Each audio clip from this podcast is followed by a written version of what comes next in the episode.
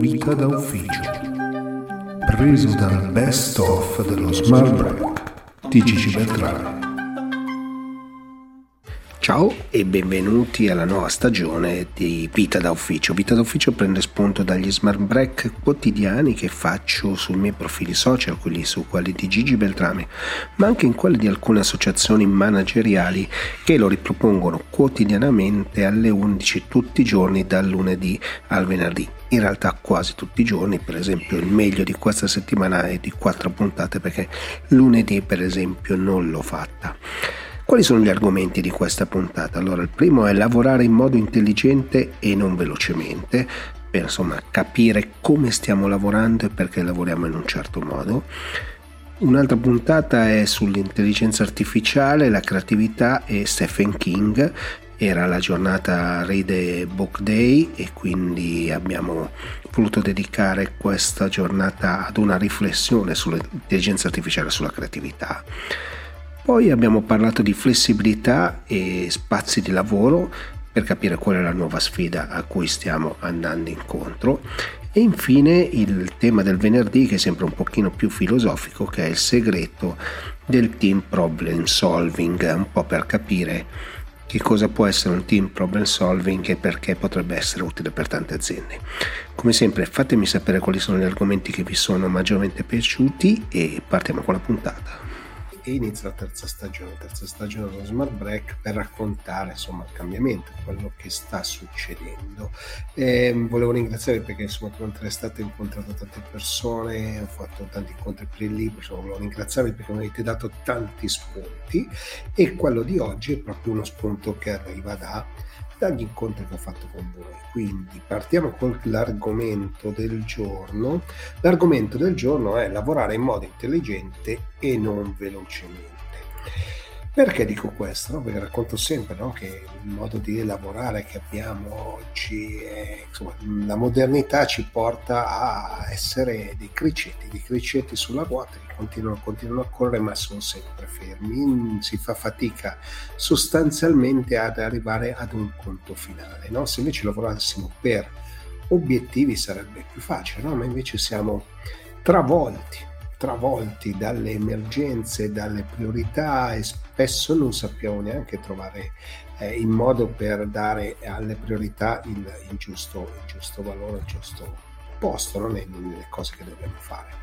E quindi insomma abbiamo, viviamo in eh, costante fretta, ricerca di eh, fare le cose sempre più velocemente e molto spesso insomma non, non si finiscono mai i lavori del fatto, no? sembra sempre che valga il detto meglio fatto eh, che, che, non fatto, no? però se poi è fatto male non, non è che funziona molto la cosa. La cosa incredibile è che eh, in questo modo con cui stiamo lavorando ci diamo tutti quanti una incredibile quantità di giustificazioni, no? delle giustificazioni perché diciamo ah, perché ragioni di business o perché insomma eh, siamo, abbiamo insomma, mille motivi no? per cui abbiamo il fatturato, abbiamo il capo che ci chiede questo, l'amministratore delegato, il board che ci chiede altro e si è sempre poi alla ricorsa di di che cosa? Di eh, risultati migliori, di, di, miglioramenti, di prospettive, no? prospettive che in realtà eh, diventano sempre peggiori. E questo l'abbiamo capito soprattutto con lockdown no? e questo lo racconto spesso con gli smart break. Abbiamo capito con il lockdown che dobbiamo rimettere un pochino in ordine le cose quindi diamo delle priorità diverse. E quindi eh, questo mondo del lavoro che è comunque la rincorsa almeno insomma la, la vita milanese mi, mi insegna questo eh, si scontra con una realtà del mondo del lavoro che sta cambiando. No? Come dicevo, eh, arrivano, arrivano, le tecnologie, arrivano delle soluzioni, arrivano dei nuovi macchinari e le cose devono cambiare. No? L'arrivo dell'intelligenza artificiale generativa, per esempio, potrebbe essere uno strumento no? che ci permette di rimettere a posto le cose, delegare eh, qualcosa a questa intelligenza artificiale però non serve l'intelligenza artificiale, l'abbiamo già fatto in passato, abbiamo delegato alcuni lavori ad Excel, quindi non più estrazione dei dati, ma ce lo fa automaticamente, no? E abbiamo imparato piano piano a delegare. Il problema è che la ricerca costante della produttività, del modo di fare le cose, ci, ci sta un pochino eh, straniando più che estraniando sul, sul, sulle, sulle attività quotidiane. Cioè stiamo veramente diventando molto strani, nel senso che non stiamo comprendendo quello che stiamo facendo. No? E molto spesso la cosa incredibile è che stiamo diventando non solo servi delle macchine, per cui se non abbiamo Excel, non abbiamo gli strumenti, non abbiamo i tools, non riusciamo a lavorare, quindi siamo servi queste schiavi di queste macchine, ma siamo diventati delle macchine stesse, delle piccole parti di un ingranaggio, di un ingranaggio più grande e continuiamo a fare le cose in questa maniera. Questo credo che sia oh, un elemento importante del, del modo con cui lavoriamo e ripeto, me lo dite molto più spesso voi, anche io mi sto rendendo conto di fare delle cose molto spesso non solo ripetitive ma con poco valore aggiunto, potrei fare altro e magari delegando. No? Quindi siamo diventati anche noi delle macchine all'interno di questo ingranaggio. Perché? Perché il sistema è diventato questo. Hai bisogno di quella cosa, hai bisogno di quella cosa subito, quindi non stai a ragionare, prendi, vai e testa bassa e fai questa cosa, magari potevi farla dopo, magari potevi fartela insieme ad un collega, magari potevi assemblare semplicemente delle parti, invece non ragioni perché? Perché sei nella fretta, nella rincorsa, nelle cose che devi fare. No? E credo che eh, le vacanze abbiano portato alcuni di voi, almeno lo vedevo nei messaggi, alcuni, eh, insomma, alcune riflessioni no? su come stiamo cambiando, su, sul ritmo del lavoro, su cosa stiamo facendo. No? David Bevilacqua lo racconta sempre, il ritmo del lavoro sta cambiando e dobbiamo renderci conto perché avere un ritmo di lavoro importante e non possiamo rincorrere sempre, non possiamo essere sempre tesi come delle corde di violino, dobbiamo avere dei momenti in cui riflettiamo anche se stiamo facendo un lavoro che apparentemente non, non necessita così tanto impegno, diciamo, eh, intellettuale. E invece così, perché poi dopo la fretta, la voglia di fare le cose, di concluderle in qualsiasi modo, eh, non, non produce risultati. Questo credo che sia un aspetto molto importante. Vedo che ci sono già dei commenti, quindi adesso partirò. Vorrei non farle lunghe in questa stagione di Smart Break. Però davvero il cambiamento c'è, un cambiamento importante, un cambiamento significativo. Quindi se noi non facciamo tutti quanti una riflessione, sia all'interno delle aziende, ma anche con tutta la catena del valore che si genera intorno all'azienda, no? perché l'azienda non è che lavora da sola, lavora con dei fornitori, con dei consulenti e quindi riflettere su come si sta lavorando, in che modo si sta lavorando, beh, credo che sia estremamente importante. Allora sto guardando tra i commenti che sono arrivati il discorso del ritmo di lavoro e di come stiamo diventando delle macchine assolutamente reale e lo viviamo. Ma rallentare se si è consulenti è davvero possibile? Bella questa domanda. Allora, il consulente purtroppo è, è, in una situazione un po' particolare, no? perché ovviamente se sei consulente sei competente di, in un certo campo e molto spesso diventi quasi il parafulmine per le aziende, no? poi dici ma ha detto il consulente quindi facciamo così, dall'altro lato no? sei, quasi sei quasi dei futurologi, dei, dei, dei, dei maghi e quindi devono il consulente sta diventando una forma, una sorta di, di, di mago che deve pre, predire il futuro. No? E, e, quindi eh, i consulenti vengono sempre insomma, messi sotto pressione, quindi rallentare magari per un consulente è, è, un pochino più difficile, ma ci sono degli strumenti ovviamente che permettono di fare determinate cose in un certo modo, quindi e soprattutto se si iniziano a educare le aziende, tutto quanto l'ecosistema a lavorare in maniera un pochino più eh, normale, quindi ripeto, non sempre in emergenza, eh, beh, sicuramente questo può, può, aiutare, può aiutare molto. Allora ne prendo un altro che era questo qui. Eccolo qui, sempre da LinkedIn, eh, siamo sempre in corsa, anzi di rincorsa, sembra quasi che la quotidianità del lavoro sia rincorrere qualche emergenza, come stavo dicendo prima appunto eh, darci delle priorità, darci degli, degli aspetti eh, lavorativi continuativi ci permette anche di gestire le emergenze nel modo corretto. Una questione di pianificazione, se vogliamo, una questione di visione, è una questione anche molto spesso di correttezza, perché credo che insomma, la parte di correttezza sia fondamentale se vogliamo davvero cambiare le cose, se vogliamo davvero lavorare in un modo diverso è l'argomento del giorno, è intelligenza artificiale, creatività e Stephen King. Eh, perché ho fatto questo? Perché eh, qualche tempo fa Stephen King ha pubblicato un articolo su The Atlantic, ve lo vado a mostrare ma poi potete cercarlo, nel quale eh, racconta che insomma, i miei libri sono stati utilizzati dall'intelligenza artificiale e ovviamente di, di, questo un pochino si rammarica, ma dice ma non è che possa fare molto, ma il processo creativo, anche se l'intelligenza artificiale ha imparato dai miei libri, non può essere eh, in qualche modo eh, generato da questa intelligenza artificiale e fa l'esempio dell'ultimo libro no? in cui si mette immedesima così tanto nei panni dell'assassino al momento in cui scrive che ha avuto una folgorazione proprio mentre scriveva eh, e in questa folgorazione è stato l'assassino spara un colpo in testa e si accorge che il proiettile non esce dalla testa ma si forma un piccolo rigonfiamento no? che poi tormenterà eh, l'autore dell'assassino per tutto il periodo no? e questo è un processo creativo che è nato così dal nulla e non è che l'intelligenza artificiale in questo momento lo dice anche Stephen King possa fare questo no? questo è uno degli aspetti credo eh, centrali nella discussione dell'intelligenza artificiale generativa.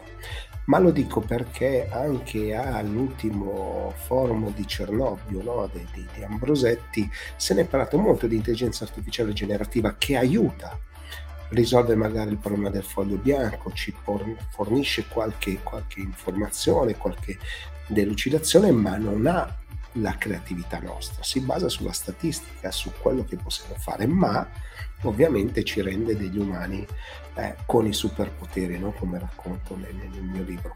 Questo è il cambiamento che stiamo vivendo, quindi non possiamo fermare il cambiamento, come dice Stephen King, io non posso bloccare l'intelligenza artificiale che molto probabilmente, anche lì non vi è certezza, sta usando i miei libri per, eh, come training, quindi per imparare, no? Eh, tra i tanti miliardi eh, di, di, di, di testi che vengono inseriti. Io non lo posso fermare, ma probabilmente la creatività generata in questo momento non è a livello mio, no? E questo vale per qualsiasi tipo di lavoro, no? Cioè non è che dobbiamo pensare di essere semplicemente Stephen King per dire sono creativo, posso fare le cose in maniera creativa.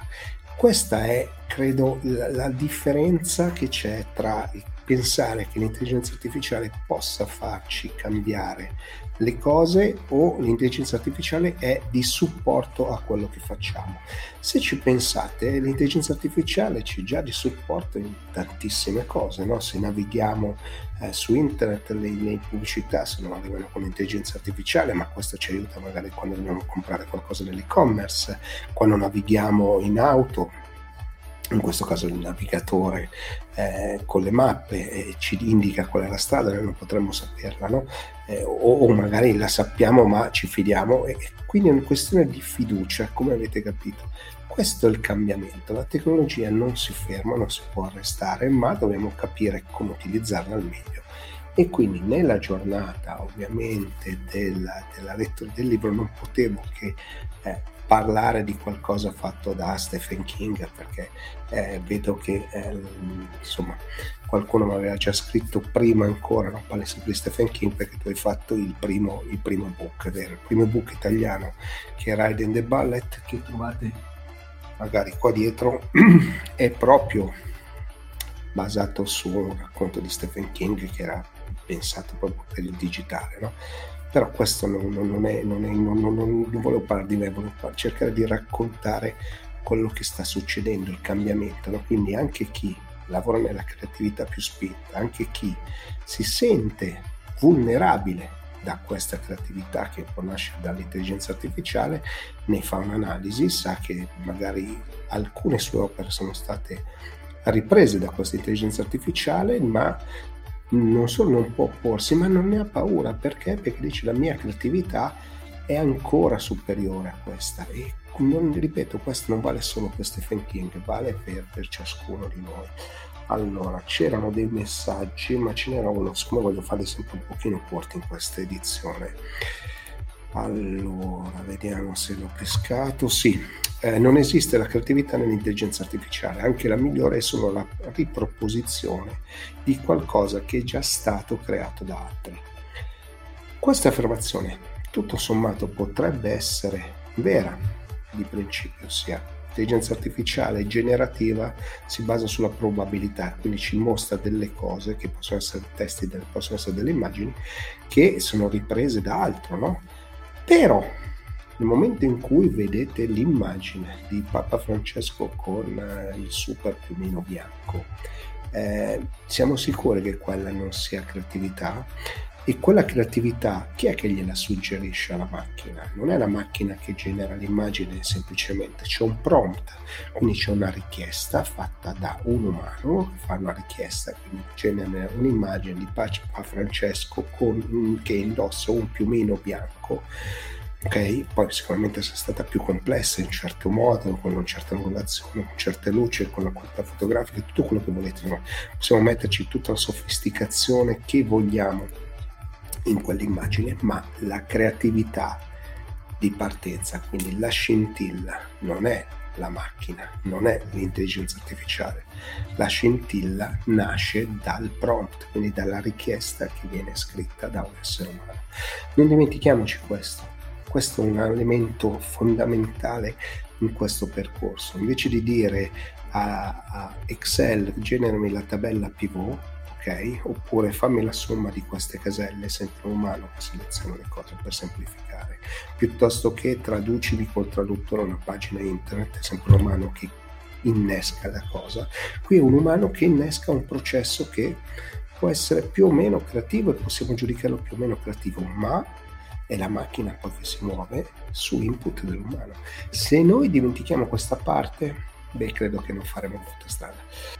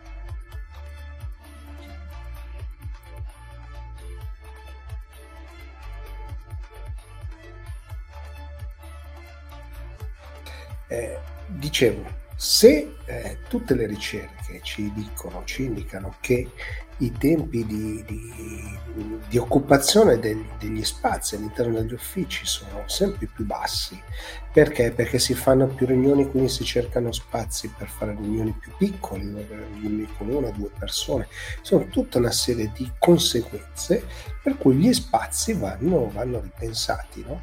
E la cosa incredibile non è tanto che ci sia questo ripensamento degli spazi. E la cosa incredibile è che tutto quanto eh, non viene analizzato nel modo corretto, per cui ripeto stiamo cercando di organizzare questo evento che avverrà verso la fine dell'anno proprio per cercare di portare dei dati concreti, dati concreti che ci possano permettere, possano permettere alle aziende di capire dove vanno gli investimenti sugli spazi, no? perché? Perché se andiamo verso un lavoro flessibile e anche se vediamo che insomma, si sta tornando in ufficio con maggior frequenza, sono tante le aziende che stanno chiedendo alle persone di tornare quattro giorni, anche cinque giorni.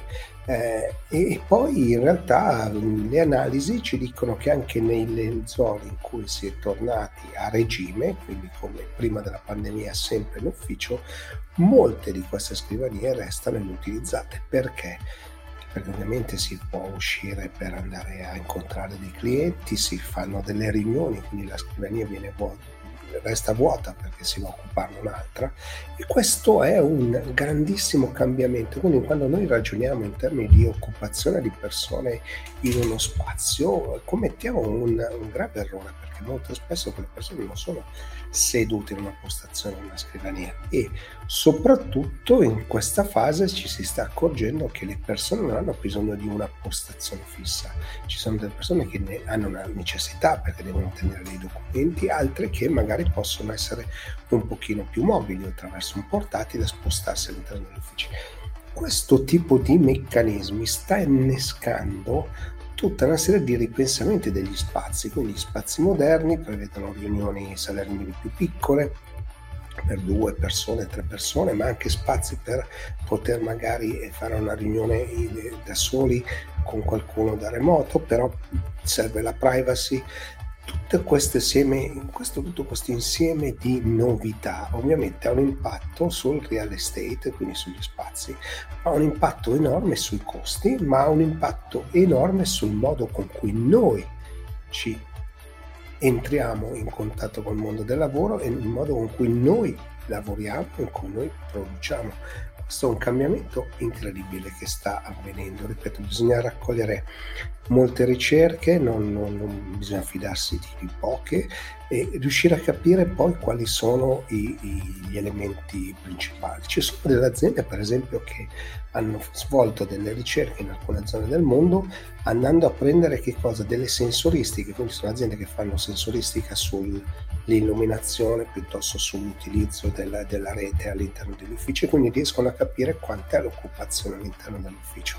Sappiamo che in Italia, per esempio, non si può monitorare il lavoro di una persona in nessun modo, non si può mettere una telecamera o capire cosa, cosa succede, perché ci sono delle leggi, ma è chiaro ed evidente che qualcosa sta succedendo, qualche, un cambiamento evidente c'è, un cambiamento che eh, riguarda molto spesso è proprio l'operatività dell'azienda, no? perché gli spazi sappiamo vanno ad incidere violentemente sull'operatività, su quello che le aziende fanno, su quello che noi facciamo quotidianamente. No? Vedo che ci sono delle domande in chat, ah, questa è carina. Discorso complicato, noi ci abbiamo pensato, abbiamo condotto un'analisi tutto il mese di giugno per capire l'occupazione degli spazi e abbiamo capito che abbiamo bisogno di sale riunioni. Questa è una tendenza incredibile. Eh, se ha bisogno, ripeto, tanti mi scrivono no? che ormai si, fa, si lavora sempre con le cuffie, si incontra con qualcuno e ci si disturba un po' con quelli di fianco. No? Eh, quindi l'esigenza delle sale riunioni è incredibilmente eh, importante, sta in grande crescita, ma sale riunioni magari da due, tre persone, quindi molto piccole, che abbiano una buona acustica, un bello schermo per vedersi bene, delle camere che vedano bene. E questo significa poi ripensare agli spazi, al di là poi dell'investimento del costo. Capite che ripensare agli spazi, intesi come scrivanie, per fare creare dei luoghi per fare questo tipo di riunioni oltre ai costi, significa pensare, ripensare agli spazi, ripensare anche come la gente, eh, le persone lavorano all'interno dell'azienda. Questo è un altro cambiamento interessante. Insomma, non volevo andare lungo neanche oggi, vediamo. Allora, c'era questo qui, mi è sfuggito. Ecco qui l'altro commento. Io non lavoro in una di quelle aziende che ha chiesto di rientrare 5 su 5, ma tra permessi e lavoro in trasferta abbiamo visto l'occupazione del 65%. Ripenseremo gli spazi. Capite che quello che sembrava un trend, sembrava qualcosa così di, di completamente slegato, è, è, diventata una realtà. Questa è un'azienda che mi dice se abbiamo chiesto di rientrare il 5 giorni su 5, ma e poi l'occupazione delle scrivanie, quindi del luogo fisico dove le persone dovrebbero stare, è del 65%, perché? Perché molto spesso sono in riunione, perché molto spesso sono da, a, all'esterno, molto spesso magari sono ad incontrare dei clienti e questo poi impatta negli spazi. Capite che il 65% vuol dire che c'è un 35% di sedie e scrivanie vuote costantemente e vuol dire che ci sono 3 su 10, quindi se guardate 10 scrivanie, 3 sono vuote. È, questi sono elementi importanti, se ne guardiamo 5 ce ne sono sempre quasi due vuote.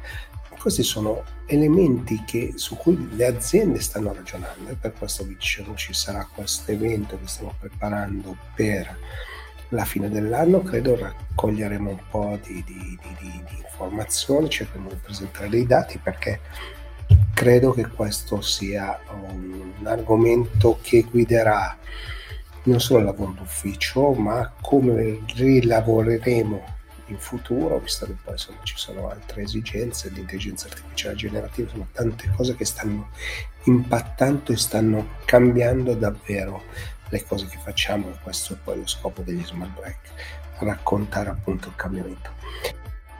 Lo smart break di questa prima settimana della terza stagione e come sempre un po' il venerdì cerco di fare un, un, un, appuntamento, una pausa così per riflettere tra di noi, è un pochino provocatoria, no? E quindi il, l'argomento del giorno è il segreto del team problem solving. Allora, nasce tutto questo da una chiacchierata che ho fatto con Riccardo ieri e quindi sono grazie perché mi ha dato Riccardo Florio perché mi ha dato una serie di spunti. Sono andato a riprendermi un po' di appunti di quello che avevo messo via nel tempo no? perché abbiamo ragionato sul problem solving e perché oggi eh, le aziende eh, devono ragionare con, eh, in questa maniera, ossia avere qualcuno predisposto a guardare i problemi che stanno succedendo, che succedono quotidianamente e sia un team sufficientemente agile per por- proporre delle risposte poi al board a chi poi deve prendere le decisioni. No? E questo è diventato molto importante eh, dopo, dopo, l'inizio della, della, pandemia. Molte aziende e ci sono molte best practice che raccontano proprio questo. Ma che cos'è un team? Di problem solving e qual è il segreto per farla funzionare? Beh, deve essere un team orizzontale, devono esserci figure di esperienza all'interno, ma anche mh, mm, giovani e quindi che magari hanno studiato eh, determinate cose che magari in azienda non vengono applicate in quel momento e che in maniera molto agile con gli strumenti che noi conosciamo oggi, queste videochiamate, eh, possono incontrarsi molto rapidamente e cercare di trovare delle soluzioni, una sorta di brainstorming. No? Questo sta funzionando tantissimo in, in molte aziende e sta prendendo piede questo team di problem solving.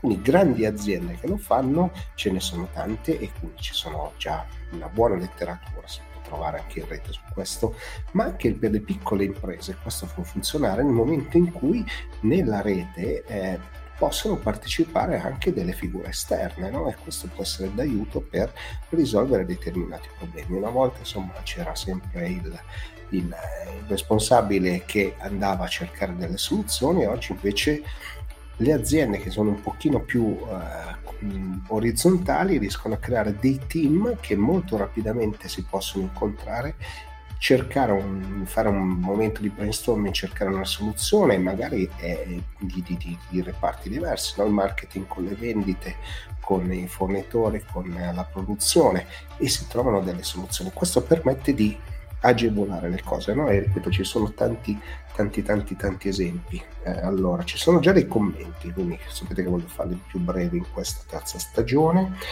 Vediamo questo che mi piace la provocazione. I problemi che si generano nell'azienda devono essere sempre risolti dai vertici, al fine di avere una visione più concreta, un impatto su tutta l'attività. Allora, mi piace ed è vero, i problemi vanno risolti dai vertici dell'azienda e quindi sono coloro che prendono le decisioni che risolvono i problemi, ma il buon capo, eh, se ha una buona squadra, ha già qualcuno che all'interno di questa squadra può arrivare con una soluzione, no? senza dover dire che insomma, il capo vorrebbe già uno che prospetta il problema o una persona che prospetta il problema e propone già la soluzione, no? ma questo è, è chiaro che le decisioni vengono prese dai vertici, ma se c'è qualcuno che all'interno dell'azienda per esperienze, per capacità, per conoscenze può iniziare a trovare una soluzione, quindi pre-masticare il problema prima di portarlo alla, alla luce, eh, questo sicuramente aiuta, ripeto, tante aziende stanno, stanno facendo questo. In che modo un'azienda, questo è un altro commento sempre da LinkedIn, in che modo un'azienda deve pensare a un team problem solving e perché dovrebbe essere diverso da un team per la gestione delle crisi? Allora, sono due cose diverse. Un conto è la crisi, ok? La crisi vuol dire che è un problema eh, che blocca eh, l'operatività, quindi quello è un problema insormontabile e quindi blocchiamo tutto, cerchiamo di capire qual è una crisi. Invece molto probabilmente ci sono problemi che vanno risolti tutti i giorni. Non sta arrivando della, della merce da un fornitore, non stiamo raggiungendo una parte del territorio, eh, abbiamo dei, delle difficoltà con i sistemi informatici, sono problemi che possono essere più piccoli, risolvibili magari cercando di comunicare meglio.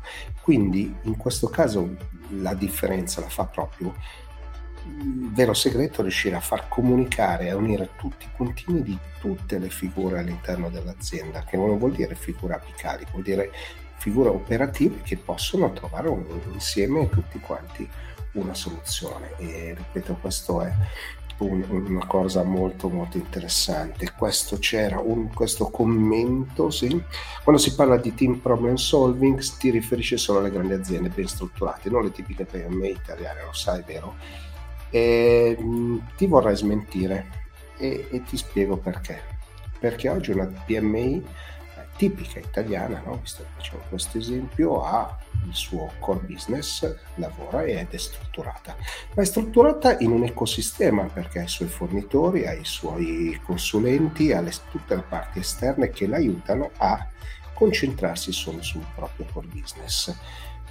Spesso capitano problemi, hai alzato troppo il prezzo, l'hai abbassato, hai fatto una promozione sbagliata, cose che non necessitano di eh, grandi riunioni dei, dei, dei, vertici, si possono risolvere eh, in poco tempo. Molto spesso vanno risolti questi problemi eh, proprio dialogando contemporaneamente tutti insieme, ripeto, a livello di brainstorming quasi con tutte le figure che fanno parte di quella filiera. E questa è la differenza e questo è il segreto, riuscire ad unire tutti i punti della filiera che servono e quindi avere un team che foca- non è focalizzato, non deve essere quello il suo obiettivo. Nelle proprie mansioni può succedere che, guarda, dobbiamo fare questa cosa qui rapidamente, ci troviamo questo momento le aziende strutturate cosa fanno? Si dedicano mezz'ora del tempo al giorno, sempre libera per tutte queste persone, nel caso ci sia bisogno questo può essere utile, ma può essere anche, ripeto, molto spesso una PMI, può essere alla macchinetta del caffè, si fanno due telefonate con i fornitori o con i consulenti o con le agenzie con cui si collabora e si riescono a risolvere le cose. Non serve una cosa strutturata, ma il segreto è proprio riuscire a avere qualcuno che rapidamente, senza eh, troppi vincoli, possa dare una risposta. Ripeto, questo è quello che funziona. Allora, prendiamo quest'ultima, sì era questa, l'idea di un team orizzontale e interdisciplinare è certamente vincente, molto spesso ci sono anche da elencare fornitori e consulenti, non ti pare? Allora, il team interdisciplinare è sicuramente vincente e ci sono, ripeto, tante cose. Eh, non è tanto l'orizzontale o l'interdisciplinare, è riuscire davvero a fare in modo che tutti quanti i fornitori, i consulenti, le agenzie, chi si occupa di, di, di, di tanti aspetti no, dell'azienda siano disponibili per fare questo. Più si riescono a coinvolgere le varie parti dell'azienda, meglio è perché si riescono poi a ottenere eh, risultati validi. No? E questo è uno degli aspetti importanti, ripeto, la catena eh, deve essere totalmente coinvolta per funzionare. In questo caso nel momento in cui la catena è coinvolta si riescono a fare queste cose. Ehm, molto spesso, per esempio, quando parliamo di, di, di, di soluzioni informatiche, la soluzione magari è banale e perché non si riesce a utilizzare una certa cosa, non si riescono a collegare dei dati, ma molto spesso anche all'interno di uno stesso dipartimento, quello delle soluzioni digitali, non, ci, non, si dialogano con tutti e quindi nascono delle incongruenze. Quindi il dialogo, riuscire a mettere insieme le persone e unire i puntini è quello che fa la differenza e si, davvero si riescono a risolvere i problemi o comunque ad evidenziare i problemi ai vertici aziendali nella maniera corretta in modo che insomma, si sono già studiati. Non è pianificazione, non è eh, gestione, ma è semplicemente avere la possibilità di unire dei puntini, tessere dei, dei, dei, tirare proprio le fila di tutto quello che sta succedendo per cercare di capire e risolvere più breve, nel più breve tempo possibile i problemi. Oggi faccio fatica a parlare. Siamo giunti al termine anche di questa puntata di Vita da Ufficio. Vi ricordo che Vita da Ufficio prende spunto dagli smart break quotidiani che faccio su tutte le piattaforme social alle 11 del mattino. Una pausa caffè intelligente per cercare di fare che cosa? Raccontare il cambiamento. A questo punto non mi resta altro che dare appuntamento alla prossima puntata. Ciao!